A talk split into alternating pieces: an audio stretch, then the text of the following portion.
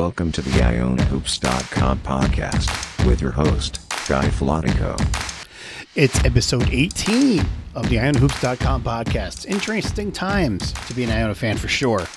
As we've already seen more swings than at a playground, we go from last week's Morgan State disaster to dismantling Fairfield to getting dismantled by Fairfield a day later. How do we respond next weekend with Rider on tap? Who who knows? Uh, but we're going to take a closer look at that with Kyle Franco, the writer beat writer from the Trentonian. It's going to be an erratic season, everybody. Let's face it. Uh, and for the MAAC on the on the whole, I'm going to get on this a bit more later. But first, it's Iona Iota's time. Iona Iotas. I'm going to roll two Iotas from last week into one this week. A reminder that Iona's non-conference schedule is not over and the Gaels host Coppin State December 23rd. And to that end, get your cardboard cutout orders in, people. Go to icgaels.com for the details. Iona Iotas. It's the holiday season, and I'm in the mood for giving. Check out my Twitter for details on how you can win an Iona Gaels face mask. Uh, hey, it's still COVID, people. You still need your mask. Check it out. So my listeners are pretty sharp people, and it was called to my attention that I have not done any of the MAAC Tide reports that I promised uh, to do during the season uh, uh, over the summer and early fall. So fine, you want it, you got it. The MAAC Tide report.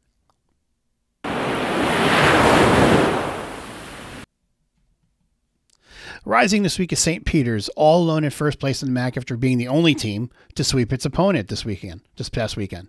Uh, despite their early last minute loss to St. John's, the Peacocks continue their amazing ability from last year of winning close games. And credit goes to Shaw there for sure, not to mention the players, of course. Uh, you know, I picked St. Peter's to finish second in the MAAC, and I have no doubt whatsoever that they're going to finish in the top two, particularly for their particularly for this knack that they have of surviving, even when they're not at their best, uh, for, like they were this past uh, Saturday uh, against Niagara in Game Two of their series.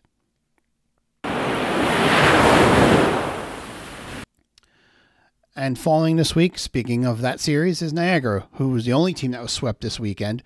Uh, of course, it was by St. Peter's at, at St. Peter's, um, or at St. Peter's current gym for the moment, I should say. Um, Niagara feels like a mid pack team, and certainly losing two games to a team that should finish in the top two isn't a death sentence for them. But the purpose could have made some serious early noise in the MAAC race with a split. Let's see how they respond next weekend. But for now, they're the team on the downward trend.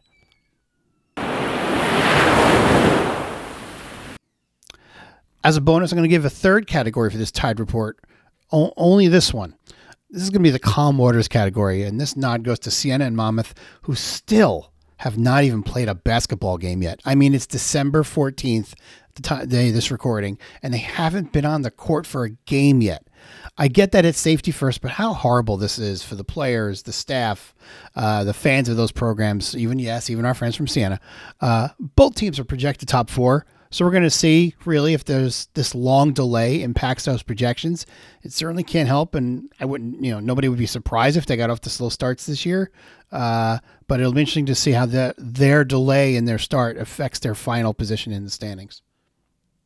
And now let's review last weekend's games versus Fairfield.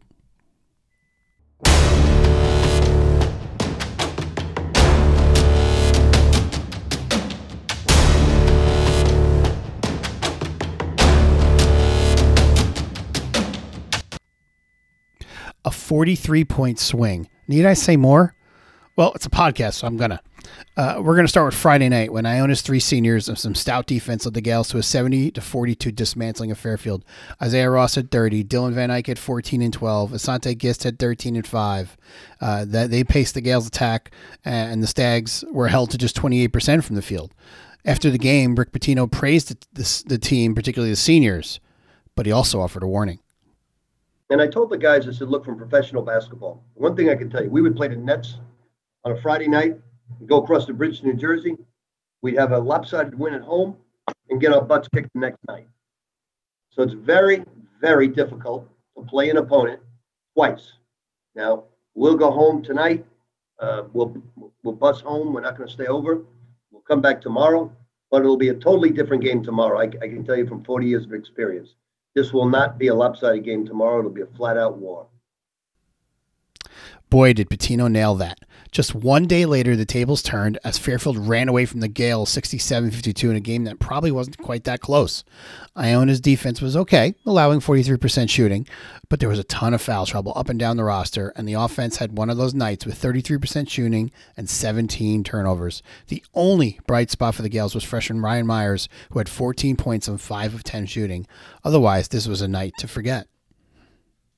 Well, this was a difficult game for us, but uh, to tell you the truth, Fairfield deserves all the credit for an 0 4 or 5 team to play that well and that hard is a tribute to their players and their coaching staff. So they took uh, uh, seniors out of the game. They dominated our younger players. And so they deserve all the credit in the world. Our guys played hard, but they were just outmanned and outmatched by a, a gritty Fairfield team tonight. You know, it's it's look, I, I've said it all along. We're coming off a 12 and 17 team, and we lost a lot of talent off that 12 and 17 team. We brought in a lot of young players, and if our seniors don't play well, it's going to be a difficult night. But they didn't play well tonight because the other team took them out of the game. It's it's going to be difficult. Uh, I, I what I told my team is professional stories. You know, when you play, you beat Boston at home, you go to Boston the next night, you get your, your ass handed to you play the Nets, you beat them at home, go to New Jersey, get your ass handed to you. It's very, very difficult to play the same team back to back and come away with two victories. Now, if you have a great team, you can do it. We're not a great basketball team. Pitino also reported some sobering news uh, regarding the health of a, a couple of Iona centers in response to Journal News beat writer Josh Thompson's queries on the matter. So we're also short-handed right now. We just lost another player to a season-ending injury center. Our freshman center wasn't playing well. We had nobody to put in for him tonight. So it was it's difficult. We're down to like seven players who can play right now, ready to play right now. And we have a really good seven foot center that's been out five weeks now with no end in sight of him coming back. Uh, Rick, is it an ACL injury for Rob? We think so. Um, he hasn't been fully evaluated yet we've got to, because of COVID, you can't get answers right away. It's going, we'll hopefully uh, get him in to see the doctor on Monday. Do you think it's season ending? I do. Yeah. Okay. And the last thing is, um, uh, Osborne, I know has been out. You said you thought he might be out another month. I think it was last week. You said that. Any chance he could play against Rider? Oh no, no. no. He's, uh, he hasn't he hasn't touched the ball. He can't even walk. He's um, he's barely being able to walk. He's he's got basically what he has. He has a fracture in the groin. So there's a piece missing in the groin. So it's very, very painful. We've got to get him some injections to help it heal. But I, am saying another, maybe by February 1, he'll be back. And uh, that really hurt us because tonight, uh, one of our players didn't have a really good game and we needed to put somebody in for him and we had nobody to put in for him. We got an early foul trouble um, and with Dylan. So we were we were a lost cause there for a while with some of the people that we had in the game. So Iona gets the one on one split. And that was the common theme in the first weekend of the MAAC, save for the aforementioned St. Peter's sweep. I posted on the MAAC board earlier in the day that on Friday, uh, on, on Friday before the games last week, uh, would anyone be surprised to see an eight way tie for first in the MAAC with everyone at 101? We almost got that if it wasn't for some good late play by St. Peter's in their game against Niagara past Saturday night. And I think this is a theme we're going to see all season, given the psychological challenges that back-to-back games present. Um, I, it's just so tough to beat somebody twice in a row. We know that. And certainly, if one team is far better than the other, we're going to see it. In the MAAC, though, is really anybody that much better than anybody else? I don't think so. That doesn't mean that every series is going to go one and one, but I think it's going to be a common theme for sure. And here's what Pitino had to say about it. It's, it's very, very difficult to do what we're doing, all the teams, to play back-to-back games the big edge the second night goes to the team that lost. They'll make all the changes. I believe that because we won, we got to make a lot of changes. The other thing is when you play back to back, we were the other night we pressed for well, most of the games we played, we pressed for 40 minutes. Tonight we pressed maybe three times the entire night because we realized it's back to back game. And that's where we are. And now it's time to look ahead to Rider.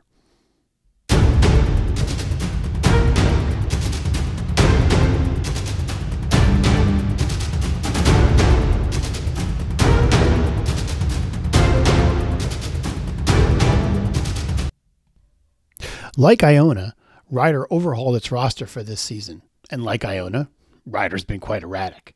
The Broncs started their season losing by 35 at Syracuse, then turned around and lost a three point game at St. John's. Rider then took apart, just took apart Manhattan Friday night by 18, and then turned around and lost by 10 to the Jasper Saturday night. So, like Iona, very, very uneven so far. Seriously, if anyone bets on Friday night's game, regardless of what the spread is, you're just freaking drunk.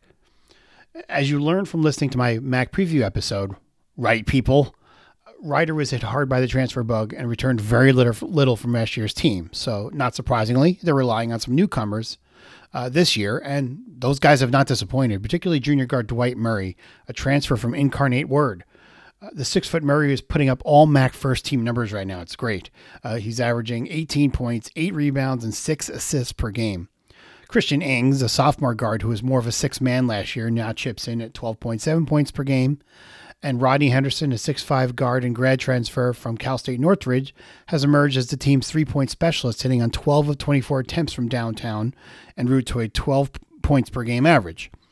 Uh, Alan Powell's a sophomore guard who saw limited action last year. Uh, he's averaging nine points per game this year. Um, 6'10 freshman, uh, sorry, redshirt sophomore, uh, Tyrell Bladen, has been the Riders' most uh, effective uh, uh, big man uh, so far. Uh, he's averaging seven points and six boards per game, but the rest of their front court has not really produced that much. And this is very much a guard oriented team, uh, and they will go with mainly a three guard look.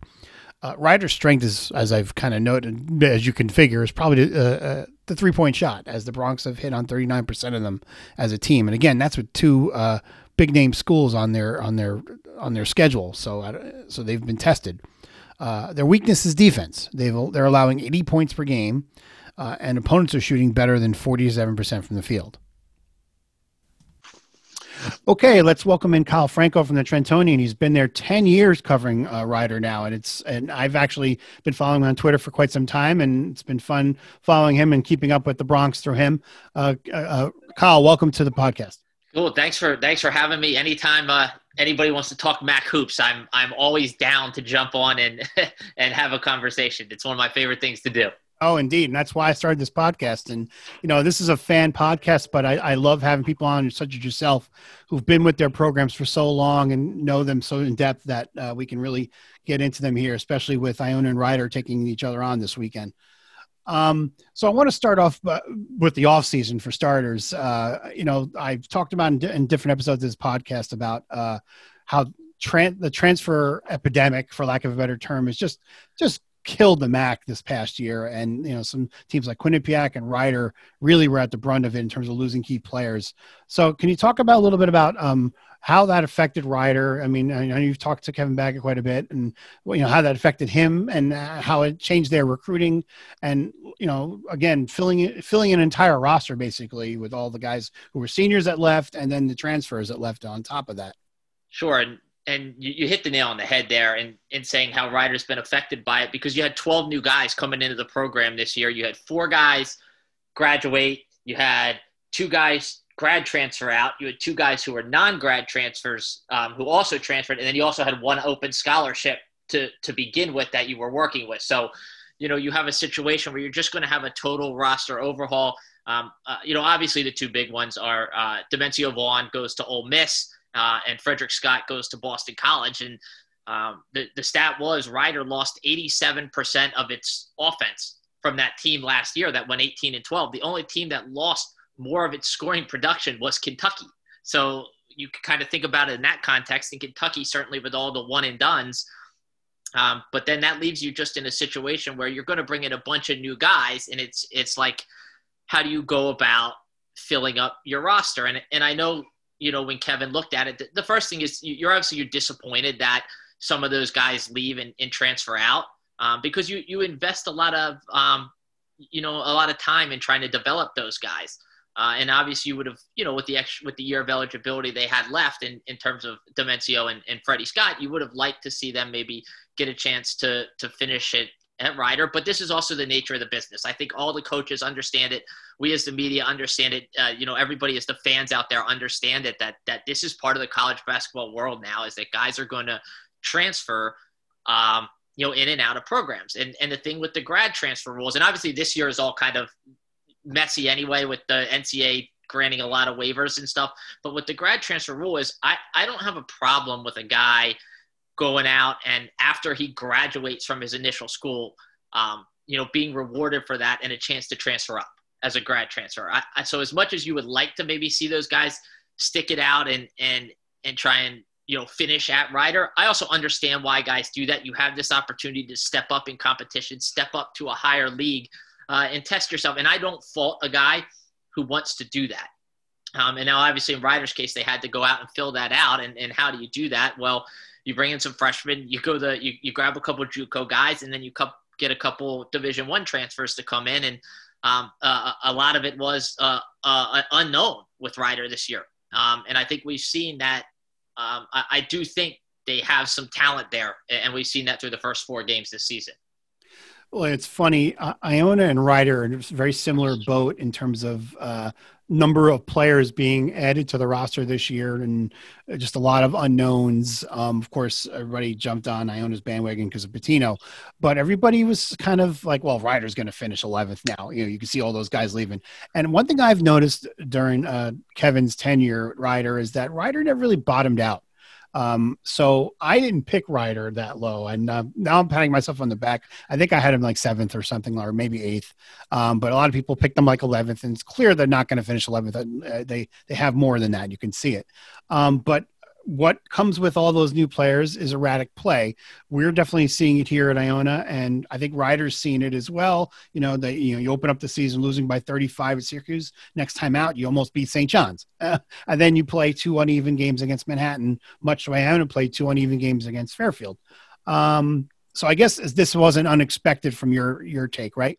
No, and and a lot of this has to do with the way you prepared for this season and and Kevin Baggett has talked about this with me as well, is remember, usually when you have all these new guys, they would all be in on campus during the summer. So you would have them enroll enrolled in a summer session. They would all be living on campus, and that's when they would be able to get together uh, and play pickup. That's when they would go into the weight room and do their summer programs. And you didn't get any of this that this year because of the pandemic. So everybody is kind of showing up on campus at the same time and now all of a sudden you're behind. So you've got to get the guys into the weight room. You've got to get them on the floor to get together so they actually get a chance to to meet each other, right, and figure out, um, you, you know, oh, how they how they fit together. Uh, so I think that had a lot to do with the erratic play as, as well. And then and then you said it right. They they come out and they just looked awful against Syracuse, and then they come back two days later and they really and they really should have beat St. John's. They just couldn't get it over the finish line. Uh, and then the two games against Manhattan, you win the first game by 18, and then you turn around and lose the second game by 10. And the two games were almost total opposites of each other, right? In the in the first game, Rider kind of took control of that game in the second half, and then in the second game, Manhattan took control of that game in the second half. Mm-hmm. Um, you know, and I actually thought Rider fourth game in seven days. Uh, you know, when they finished up the second of the back to back. I thought maybe they looked a little tired in that second half against Manhattan. They certainly didn't defend well. And and I think that's something too when you talk about erratic play with these young teams with newcomers is that the, the defense is not going to be there every night because as you know the defensive concepts in college are so much more complex and complicated than they are in high school um, so, so or, or junior college so you're trying to, to teach these guys and i think that's the, the hardest concept to, to get down is is how do we defend as a team together? And sometimes that has come and gone for Rider this year.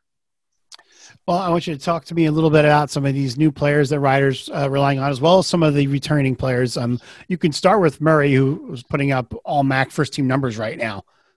Yeah, just terrific, and and that's one of those things too. When you talk about a team being picked picked last, well, a lot of that is just nobody has seen these guys play, right? I mean, I don't I don't know how many MAAC coaches were watching Incarnate Word in the Southland Conference play last year. And then all of a sudden Dwight Murray shows up and he and he looks like an all conference guard through the first four games. But look, he's he's a guy, he's tough, man. He's tough. That's the first thing anybody said to me is they walked in first day of practice, like like this kid's got leadership qualities. Um, he's a guy who's going to dig in. He's a guy who's going to going to get on the other guys when they're not doing things the right way. Um, and and that's certainly shown. He's playing 38 minutes a night to start the year. I am a little worried about wearing him down if he's going to have to go 38 minutes a night. Um, but he's clearly sort of taken that that role as, as the lead guard, the guy who wants the ball in his hands, the guy who's going to control the pace and, and tempo um, for for what this team is going to do. And and that was just something I just don't think a lot of people knew about um, at, at, the beginning of the year. And, and one of the interesting things, too, I'll tell you with Murray is they weren't sure if he was going to get the waiver from the NCAA when he transferred in from Incarnate Word. So their big thing was, and this again, this was before the NCAA then came out and said, hey, we're just going to give everybody uh, in the winter an extra year of eligibility. But they were looking at it like, well, do we want to burn this kid's year on a season that is going to be so disjointed as this? Um, you know, and some of that too was that they also expected to have a freshman guard by the name of Corey McKeithan, who was very highly rated, but he tore his ACL in the summer. So now you're down an extra ball handler. So I think once that happened, and, and once the NCAA said, okay, guys can get the extra year back, and then they grant the waiver for Murray, it was a no brainer. Um, you, you, know, he had to play this year. And I think if you've watched any of their first four games, um, you know, he's been electric for him and he's been their best player earlier in uh, before, uh, in the podcast, I in, in, my own preview of Rider, I've I've seen them play a little bit, um, but basically I was just looking at some stats, and it seems like their guard play has been very good. Um, not getting as much in terms of co- contributions from the front court guys, at least on the scoreboard. Um, tell me what you think about uh, you know how Riders kind of changed their approach this year a little bit, maybe with all the newcomers. Um, and, and, again, I'm seeing a lot of guard heavy stats, but how is the front court doing? Uh, strengths and weaknesses that you've seen so far?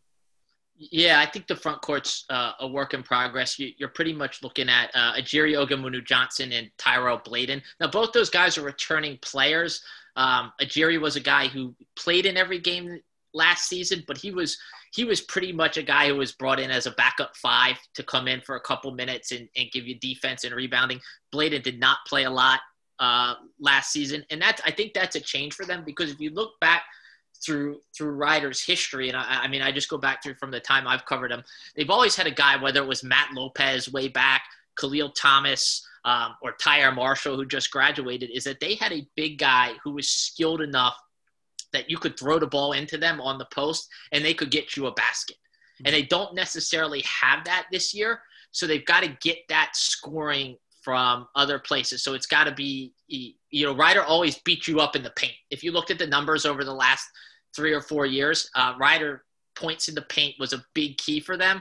This year, they've got to get that from the guards, either getting inside to the paint um, or, or kind of getting inside and then dropping it off to, to some of the, those big guys as opposed to being able to throw it inside to them. So that's certainly been a change as well. Um, I think they've got a little bit more shooting this year. Murray um, can make threes. They've added Rocket Henderson, a grad transfer from Cal State Northridge. He's got a lot of range and can make tough contested shots. Um, and then both of the, the, the JUCO players, uh, Dontrell McWhorter, who's kind of solidified his spot in the, the starting lineup, and then Jeremiah Pope as a guy off the bench who can both come in, knock down some threes. Alan Powell as well as a sophomore. Uh, who did not play a lot as a freshman, uh, and he did improve over the summer. He's starting to get kind of those six man minutes uh, for them, so he can knock down some shots. So I think that's that's a big difference for them. Is that um, they've always they've had good guard play, but I think this time without having that interior presence that they can really throw it into, um, I think it changes a little bit in terms of they have to shoot the ball a little bit better from the outside this year than they have in, in years past. Um, defensively, again, just based on the numbers, they're they're not as, as solid as they've been in some past years. Looks like they're allowing, allowing about 80 a game. Um, teams are shooting about 47% from the field. Do you attribute that to the lack of experience in the front court as well? Yeah, and, and I think that that comes to having a bunch of new guys and having to figure out where they have to be defensively, what the right rotation is. And look, and, and, some of that I think is skewed slightly because Syracuse went out and shot 15 for 30 from three in the first game of the year. Um, and when you've, you've only had four games, it's still a, a, small sample size. Obviously, they know that you can't come out and, and allow opponents to shoot 50% from the three, 47% from the field. It's going to be tough to to win if they're going to do that. But I, I, think a lot of that is is just getting guys in, in the right place and, and getting them to understand – um, what your defensive concepts are, uh, and, and, what the right rotations uh, are for these guys. Mm-hmm. well, before we uh, dive into Iona and Rider specifically, um, I, again, you've um, you've probably talked to uh, Kevin Bag a little bit about this. Uh, about an early in this podcast, I have some comments from Rick Pitino about the whole concept of you know playing one game after the other and how it favors the team that loses the first game. Um, and it's almost like this season you know there's x's and o's there's talent on the court and there's coaching but psychology seems like it's going to play a big role this year. Um, what, what does uh, kevin baggett had to say about the idea of the way the schedule is going to work?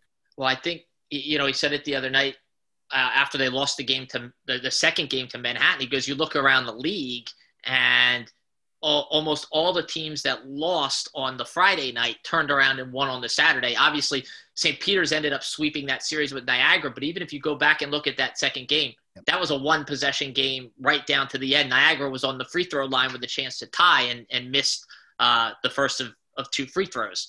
Um, so, and I think that the big thing is when you look at the, the back-to-backs, the onus is on the team that loses the first game to make the adjustments but I think when you lose, it's easier to see what you did wrong and where you need to change. And I, and the one thing I thought Manhattan did in the second game against Rider is they were more. They, they first of all they got a longer defender on Dwight Murray, who's only six feet tall, and then Murray hit him for 20 points and 15 rebounds and seven assists in the first game.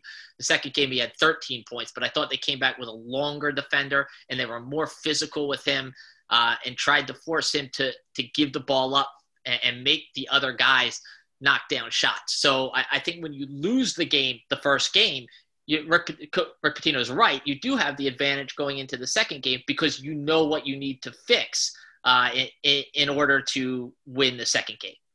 And there's also the intensity level. I mean, how do you get up to play a team that you just drilled the first game? I mean, granted, if you, I'm curious to see what happens if we get a couple of squeakers on Friday night this time around. What happens the second day? Because we had we had one, we had was it four? We had at least three one-sided games uh, Friday night. Uh, Iona won big.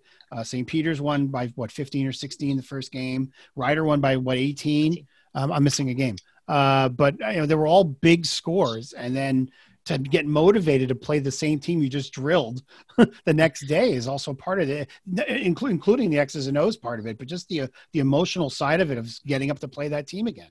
Yeah, and your your nat I think your natural inclination is to be like, we just beat them by 18. Sure, we're going to come out tomorrow night and we'll beat them again. And coaches know that that's not how it works and you can tell the players that that's not how it works uh, but that doesn't always manifest itself on the floor because it's just sort of human nature to be like yeah well we beat them we beat them last night so we'll just beat them again tonight and it doesn't work like that not in this league. And i'm also curious to see if we see the teams that we think are quote unquote better win that Friday night game and then how they adjust to Saturday moving forward. I mean, everybody just assumed, I'll, you know, that, I mean, maybe not as much with I with with with Rider Manhattan because I think people kind of viewed those teams as a little more equal, but I, everybody just assumed Iona was just going to drill Fairfield again. And and Pitino, I mean, I, I quote from Friday night I put in the podcast. He says tomorrow's going to be a war and he wasn't even he wasn't even right about that. They just killed us. so I mean, it's so strange, and to have and I mean, I, I, just I don't think there's anybody out there that thinks Fairfield's better than Iona. Never mind, 15 points better. Um, and yet we saw that. So I'm very. It's gonna be a very interesting year from that side of it. Like who navigates that kind of stuff might be the team that you know gravitates toward the top of the standings and surprises. Yeah, and, and one other thing I'll say is, can you sweep them at home? Right, if you can go and get splits on the road yeah. And if you can find a way to sweep your your your home back to backs, uh, that could also be the team that kind of establishes itself um, near the top of the league. That's true. Um, and and and in this scenario too, I have so much respect for St. Peter's. I mean, they they the one thing that they do uh, as well as anybody is win close games. And you know they they were, they were losing by five or six for a good part of that game, and against Niagara Saturday night, and then all of a sudden you look and they've got the edge and they're making all the plays in the final minute, and it's like this is last year all over again. There, there's not a doubt in my mind, and I actually picked uh, St. Peter's finished second to Siena uh, in my in my MAAC predictions, and there's not a doubt in my mind they're going to finish in the top two. Now, whether Siena survives all that, uh, you know, since they haven't even been on the court yet, and and Monmouth, and let me ask you about that since we were talking about it now we have two teams who, uh, who haven't even played a game yet, and a third in Quinnipiac who hasn't played a MAAC game yet. Um, some thoughts on those guys? Yeah, it's. I mean, Siena's the team we all looked at and went, okay, Jalen Pickett's back. He's the best player in the league. they're going to be the team that you know they're the team to beat and i still believe that but now it, it's getting to the point where they've had two pauses here for covid and they may not get on the court here till the week of, of christmas and, and you're just wondering like now they're now what's their schedule going to look like because they've had to postpone the first MAAC series they're going to they postponed their second MAAC series um, and, and now you, you know how does what does Ensor do here to get them the required number of league games? Like, are, are they going to be able to play one of these series midweek? Are they going to have to play a, like a Wednesday, Friday, Saturday, Wednesday, Friday, Saturday? So I'll be interested to see how they come up and and, and draw that up. Uh, same thing with same thing with Monmouth, who we haven't seen yet, and and Quinnipiac. At least there's some non-conference sample with Quinnipiac, who I think is kind of a middle of the pack team. Another team that was hit hard by that the, the transfers. Their point guard Rich Kelly going to Boston College. Monmouth as well. Ray Salnave going to DePaul. Yep. Um, when we talked about that off the top of the MAAC teams just being hit hard. Uh, so uh, Monmouth, another team. I just don't know what they're going to look like until you see it on on the floor. And I'm and I and I'm pretty confident in saying I feel that way about most of the teams in this league. Outside of I think we know what Siena is, and and you hit St. Peter's. I just think St. Peter's is tough, man. Like every night they're going to be in you. They take on the personality of uh, uh, of their coach. Uh, they may not have a star player who's going to go out and, and hit you for 20 a night, but it could be any number of guys uh, on that team could be their night, and then they're just going to get down and they're going to defend and they're going to rebound and just make life totally difficult for you. Mm. Um, is there a team that most p- projected to be, say, in the bottom half of the league, for lack of a better definition, that you can see maybe surprising and maybe finishing in the top half? I mean, it's easy for me to say Rider uh, because they were picked 11th, and I think if you've watched them, clearly they're not the worst team in the league. Uh, other than that, you know, I think Manhattan is better than what they were last year. Um, you know, they haven't had a winning season since they won those back-to-back MAAC titles. Um, but I think Anthony Nelson, Ant Nelson, the, the Seton Hall transfer, is going to be a huge difference maker in this league. He's six foot four, left-handed. He's kind of lanky, but he can get to his spots. He can go by guys. He can shoot the three, and he gives something. Gives that team something it's been missing for years, and that's a that's a go-to scorer who can get you a bucket. Well, you know when he has to. They scored 80 points the the other night in the second game against Rider, and that was something like Manhattan hasn't been touching 80 points in a game for for a few years now. So I think they were finished picked to finish fifth. I think they they have an opportunity uh, to to finish higher. Yeah, and and it's and you know I've been asked a few times. So what's the deal with Iona? And I really don't have an answer. I don't think Pitino has an answer. I just think it's too early to say. I mean, and now there's front court injuries for Iona. We can talk about Iona and Rider a bit here now.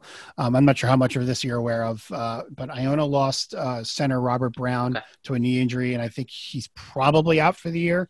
Um, and 7 1 center Osborne Chima, who hasn't even been with the team yet, um, Pitino said he may not be there till February because of an injury. So all of a sudden, we only have one real true center on the roster, and Nelly Jr. Joseph, who's played well, but he's, you know, he's foul prone, he's young. Um, and so Iona all of a sudden size was going to be their advantage this year, and they just lost a lot of it. So it's going to be interesting to see how they handle that because the other night Dylan Van Eyck was playing center uh, when when Nelly went out with foul trouble. So um, the good news is in the MAAC, I think there is a limit how many really good big men there are. Um, so I, I, don't think it's going to be awful for them, but it shows there's there's a lot of vulnerability there. Um, does Rider have the personnel up front to take advantage of that? Probably not. Um, like you you said it that you can get away in the MAAC with playing with your tallest guy being six six foot eight. This season, I no, I don't think Rider does because uh, Jerry Ogemuno Johnson's not really a guy you throw the ball into. Uh, uh, on the post and he makes a move and goes to the basket.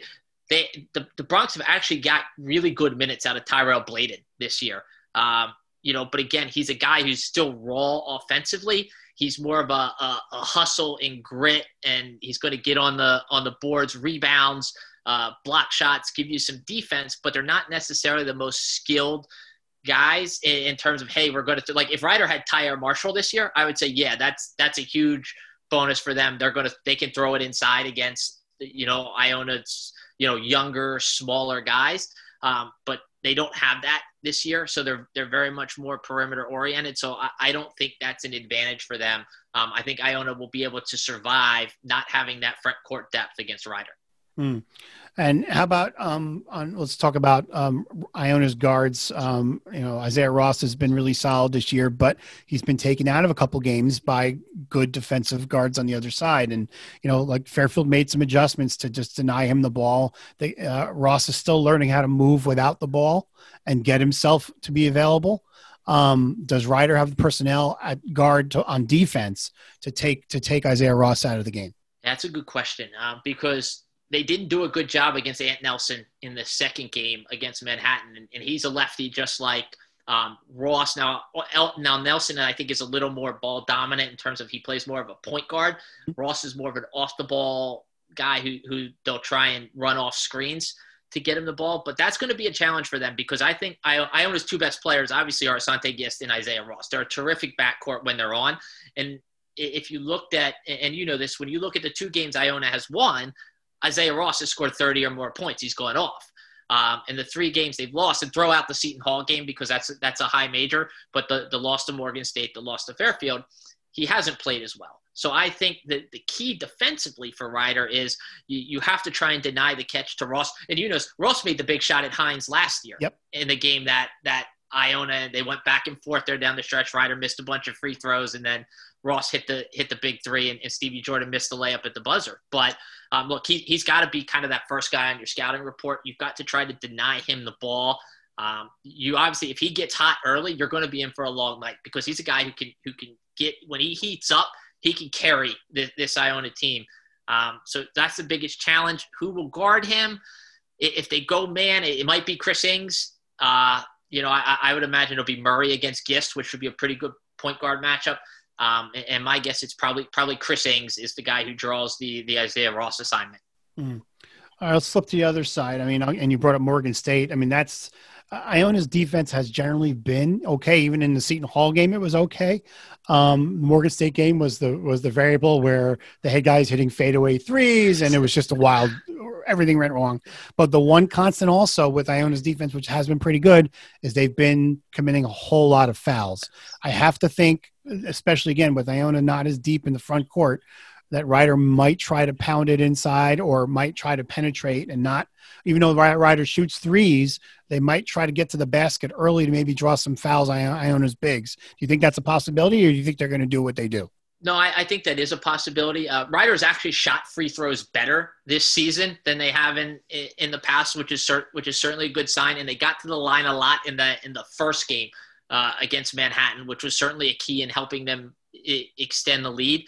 Uh, I, I think, I mean, and you see Iona all the time. I'm sure that some of that has to do with the different kind of style Iona is playing defensively. Um, you know, and what Rick Pitino has brought in, because for for all that Tim Cluess did, and and by no means is this like a criticism of Tim Cluess. He he won every single year. He won the MAAC championship. You know, what was it, four or five times, four years in a row. Like, but the style of defense is different. And and Cluess had a system where he recruited guys that fit that system and they executed it perfectly. But I don't think on a night to night basis, they were the greatest defensive team in the league. Now, I thought under Cluess, when they had to play defense, they did. But uh, I think Pitino is going to ask them to grind it more on defense night in, night out. And that, and that goes back to our thing with having all these new guys and having freshmen in, in these positions is that they've got to learn how to play defense at this level. And that's going to be an adjustment. And, and in that period, they may foul a lot early on. But I think if they can kind of get get the hang of it and learn how to defend with not without fouling, Iona becomes a very good defensive team. And and one little edge that Rider might have is they just played Manhattan, which which of course has Masiello, a Pitino disciple, running a very similar defensive system where it's it's you know set up to you know turn you over and make the have deflections and those are the kind of numbers that Pitino's defenses want to do. So there there's going to be some similarity in their scouting report, which might be interesting to see how Rider handles it, especially since Rider handled it so well the first night. Um, uh, how they approach that. Um, the other thing that'll be interesting to see is that both Iona and Rider um, were ready the first night and not so ready the second. So, are we going to see a World War Friday night and then maybe a, a, sluggish, not as well played game Saturday night? Could be.